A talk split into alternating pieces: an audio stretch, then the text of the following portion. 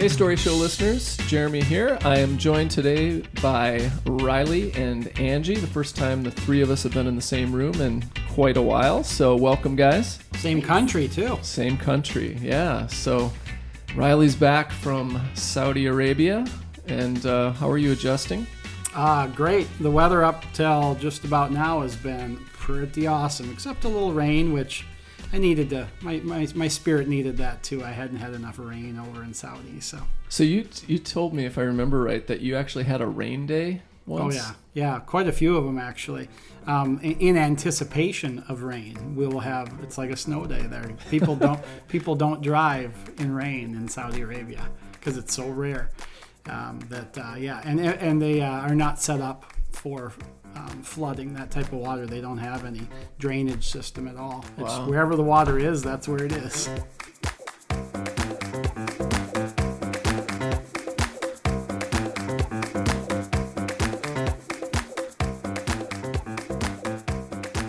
So anyway, we're here in part today to promote our next story show, which takes place on July 26th. Uh, the show is in honor of the late Randy Kerr, and all of the proceeds from the show will go to the Spruce Up Albert Lea Fund, uh, which will be used to uh, update and replace all of the holiday decorations and lights uh, in downtown Albert Lea. And so uh, they haven't been updated in a long time, and all of these new Christmas lights connect with our show's theme. which is Let Your Light Shine. Um, and uh, our stories are on a spectrum of um, times when people felt like they needed to give back or um, ways that they hopefully inspired others with um, the choices that they've made or how other people's choices and actions have affected them.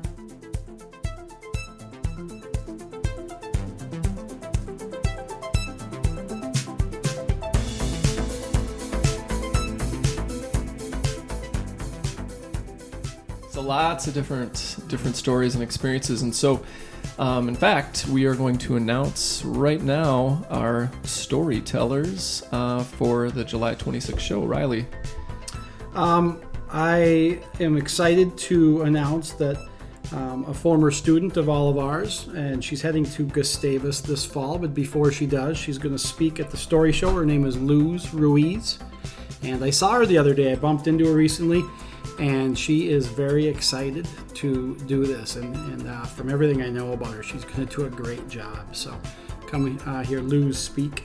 Um, also, uh, Lindsay Kramer, who I happen to know well as my sister, and um, she's got a great story to tell. Um, kind of a midlife um, move to Albert Lea, and she has just um, become a community person through and through, and done some really cool things. So I'm excited for people to hear her inspirational story.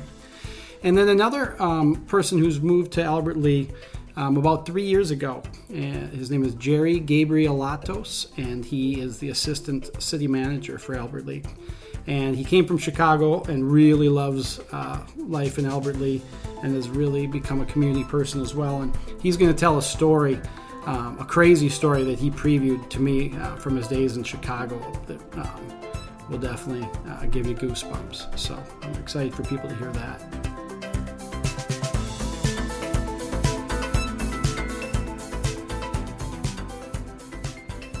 Awesome, and Angie. Who else do we have? Yeah, we have two um, returning alumni here from the story show uh, Ava Corey Greenis, uh, whose last story was um, sort of a tribute to uh, Carol Hansen, who most of us in the computi- uh, community um, are familiar with. We've either had her as a teacher or a coach. Uh, we see her every year out at the fair taking tickets. Oh, I didn't, I didn't know that. I'm not much of a fair goer, but she Oh, does yeah. that. Every huh? year. Every Yep, year. Oh, that's gate. awesome. Okay. Um, and Shane Kepke, uh, who spoke at our last show, Invisibility, he was our closer. Uh, and his story is coming up for you guys, and it is hilarious. You definitely want to mark that podcast. Right, right. So not this one and not the next not not this one, not the next one, but the next one. So three three away, two away from this one. Yeah, that one really kind of brought down the house. Yeah, Yeah. that's good. Yeah. Um, and then uh, we also have Alexa Drescher, who is a recent Albert Lea High grad uh, from a year ago, and she's now a student at South Dakota State. University, and she's um, submitted a story, and it's it's great. And Holly Karstens is another one, and um, I don't really know Holly. You guys know? Do you know Holly? Yeah, she's from uh, Meraki Studios, and she's done a lot of great community stuff. She is going to be a, a wonderful speaker, and a lot of people in the community have really gotten to know Holly and the, um, her passion. She's a very passionate person. I think she'll be a passionate speaker as well. Okay. And then uh, finally, Solveig Lang, who is going to be starting her senior year at Concordia College. And um, yeah, and she submitted a, a story um, that has to do with uh, she's quite a musician. She's not majoring in music, but she plays in an orchestra. And anyone who remembers her in the community when she was growing up here knew that she was uh, awesome, uh, an awesome musician, singer, performer, and uh, musical theater, but also playing the violin. And uh, so her story is about is related to that. So yeah. Um, so yeah, so that's coming up July 26th, 7 p.m. at the Marion Ross Performing Arts Center. Where can we get tickets, guys? Uh, actonbroadway.com, or you can go to the uh, theater and pick them up at any time from the box office. Uh, and they also sell them at where? Uh, I don't know where else they sell it at at the box office, but we'll our our storytellers will be selling them as well, Yeah, right? all Yeah. eight of the people we just mentioned will have tickets. So if you know those people, go to them first because they would love to sell you a ticket. Um, so those people will be your first contact um, to get one. And you can contact the three of us as well. Yeah, great. Hit us up.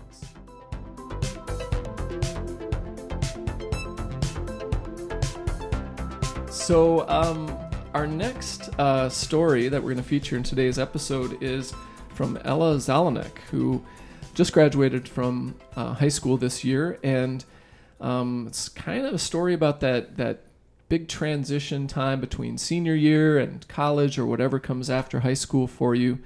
And uh, I was just thinking back about when, what, you know, that time for me. I know a lot of seniors uh, have a lot of anxiety about that, and I don't. I might just be losing my mind here and not remembering, but I, I kind of settled on my college choice early and was accepted in October, and kind of, I think as a coping mechanism because I didn't want to deal with. I'm not good with uncertainty.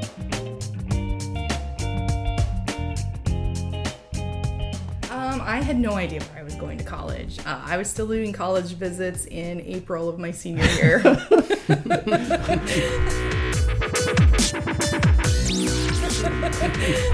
Other people are meeting their roommates for next year.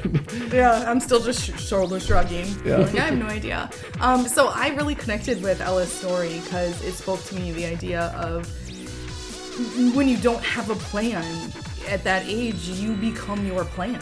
You become the Concordia kid or the Gustavus kid or whatever your major is. Um, that's how people sort of, our brains like to sort and file. Yeah, as stuff, adults, we say, "Well, what do you do? What do you do for?" And, and Yeah, when what are you're you that majoring age, it's in? what you major. What? do Yeah, What are you Yeah. doing next fall? yeah. And when you're like, I have no idea, that panics every adult in the room. I don't know, I'll figure it out. That's the most dangerous teenager, right? yeah. Um, and so her story of that transition and just that anxiety and not knowing who we are moving from teens or young adults to adulthood and also being nervous and scared. I think as adults we view that time as this like exciting, positive, like we're happy for kids and we're pumped for them and we forget that there's like a lot of negative emotions that come with that.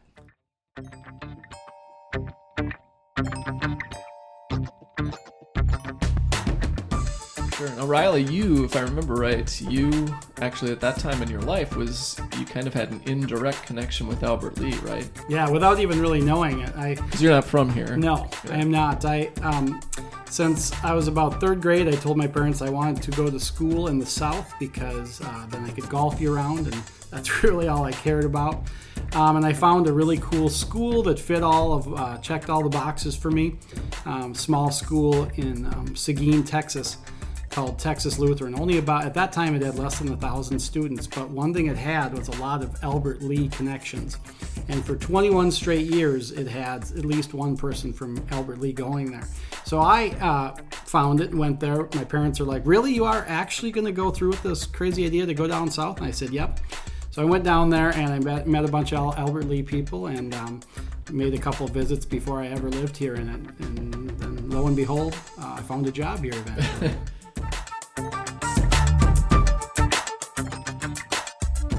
Can I tell you something else though about this whole time in your life? Um, I got once got 12 hours of detention because I my parent I asked my parents if I could go on a college visit to a school near where we where I grew up, and my mom said no for some reason, and I really wanted to go because some good friends of mine were going, and uh, so I had one of them forge her signature, and Nice. uh, I got caught, and so for a college visit, I got 12 hours of detention. So that's about the geekiest way you can get uh, detention. I, I got it. I got detention twice in high school, but I don't want to talk about either of those issues. So, but That's fair. yeah, Yeah. Angie, how about you?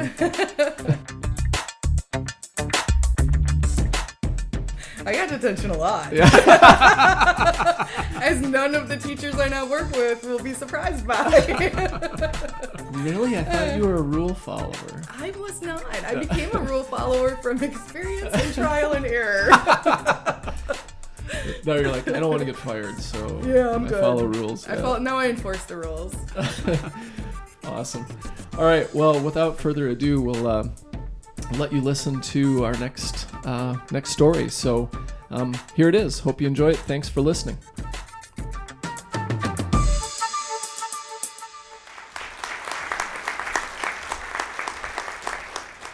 Ella Zelenak enjoys her cabin and playing with her dog. She is a fan of sarcasm and books. No Man's Land by Ella Zelenak.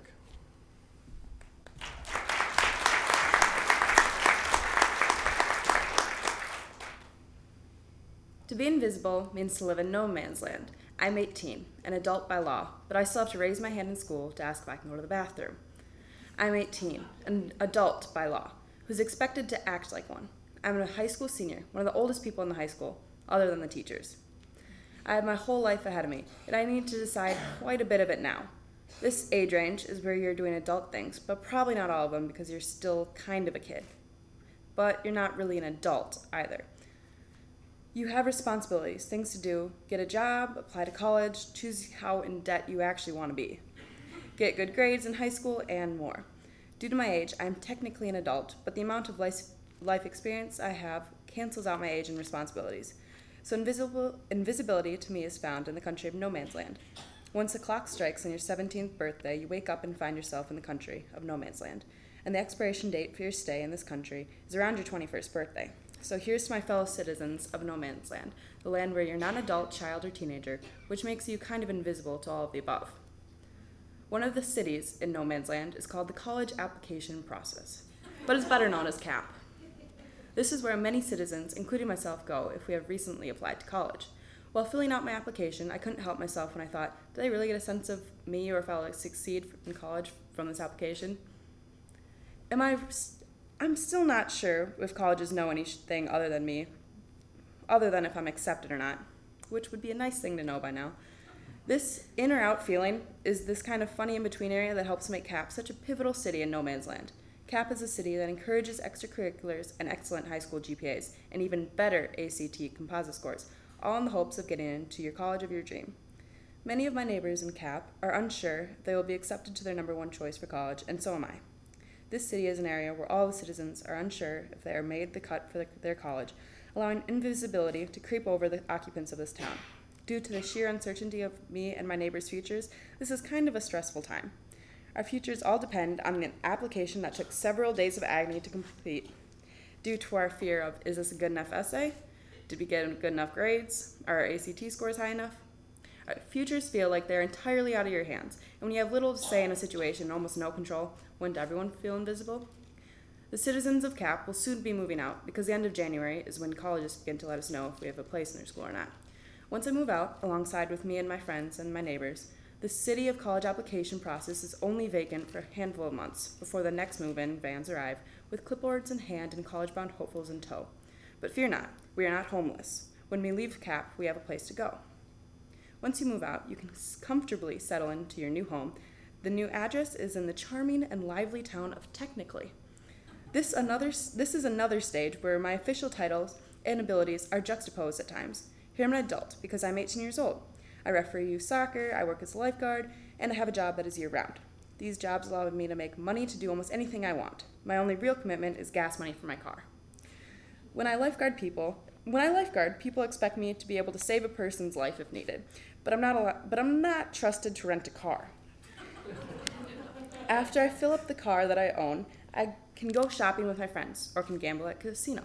I have all, the, all of my legal rights, just like any other adult, except now if I make a mistake, the consequences are more severe than if I made the mistake a year ago. Sure, I have little to no responsibility, but technically I'm an adult. I can drop out of school right now. I'm not going to. I could get a tattoo. I could get married. I could buy some cigarettes. I could do all those things and more. However, I can't drink. I can't rent a hotel room. I can't buy a car, rent a car, due to my underdeveloped brain. Here, in the city of Technically, I'm an adult by law and some deeds. My neighbor, neighbors and I all wanted to be accepted into community, but didn't quite fit the criteria, so we made our own. Many times it seems I am expected to act like an adult, yet I am treated as a child. I can do almost anything I want because here I am technically an adult. Yes, I may be the youngest adult in any given area, but nonetheless, I am an adult. I think that technically is a place where I get to start my slow assimilation of adulthood.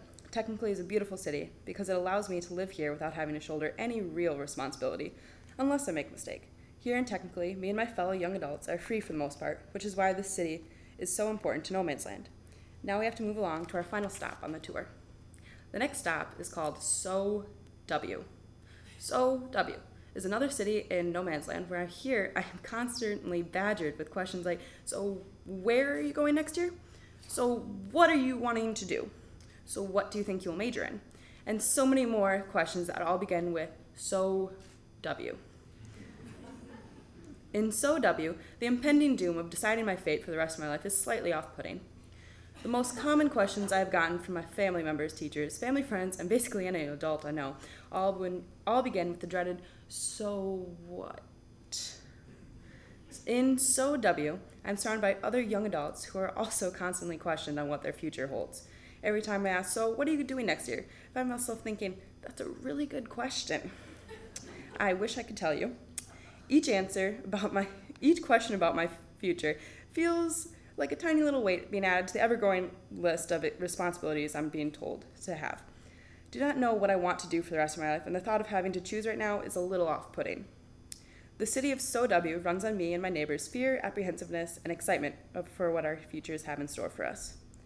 The country of no man's land depends upon college application process, technically, and SOW, in order to run smoothly. Each city is an important stepping stone in a young adult's life. In or out, yes or no, left or right, simple questions that create a clear divide among the two choices. I'm at a crossroads in my life. Do I choose this college, this life path for myself, or do I choose the other? What if I mess up?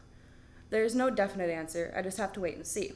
There's lots, lot of up and downs that come in, that come with living in no man's land, making it a perfectly imperfect, weird, kind of messy place where I'm trying to figure out my life with the help of those who love me. Thank you.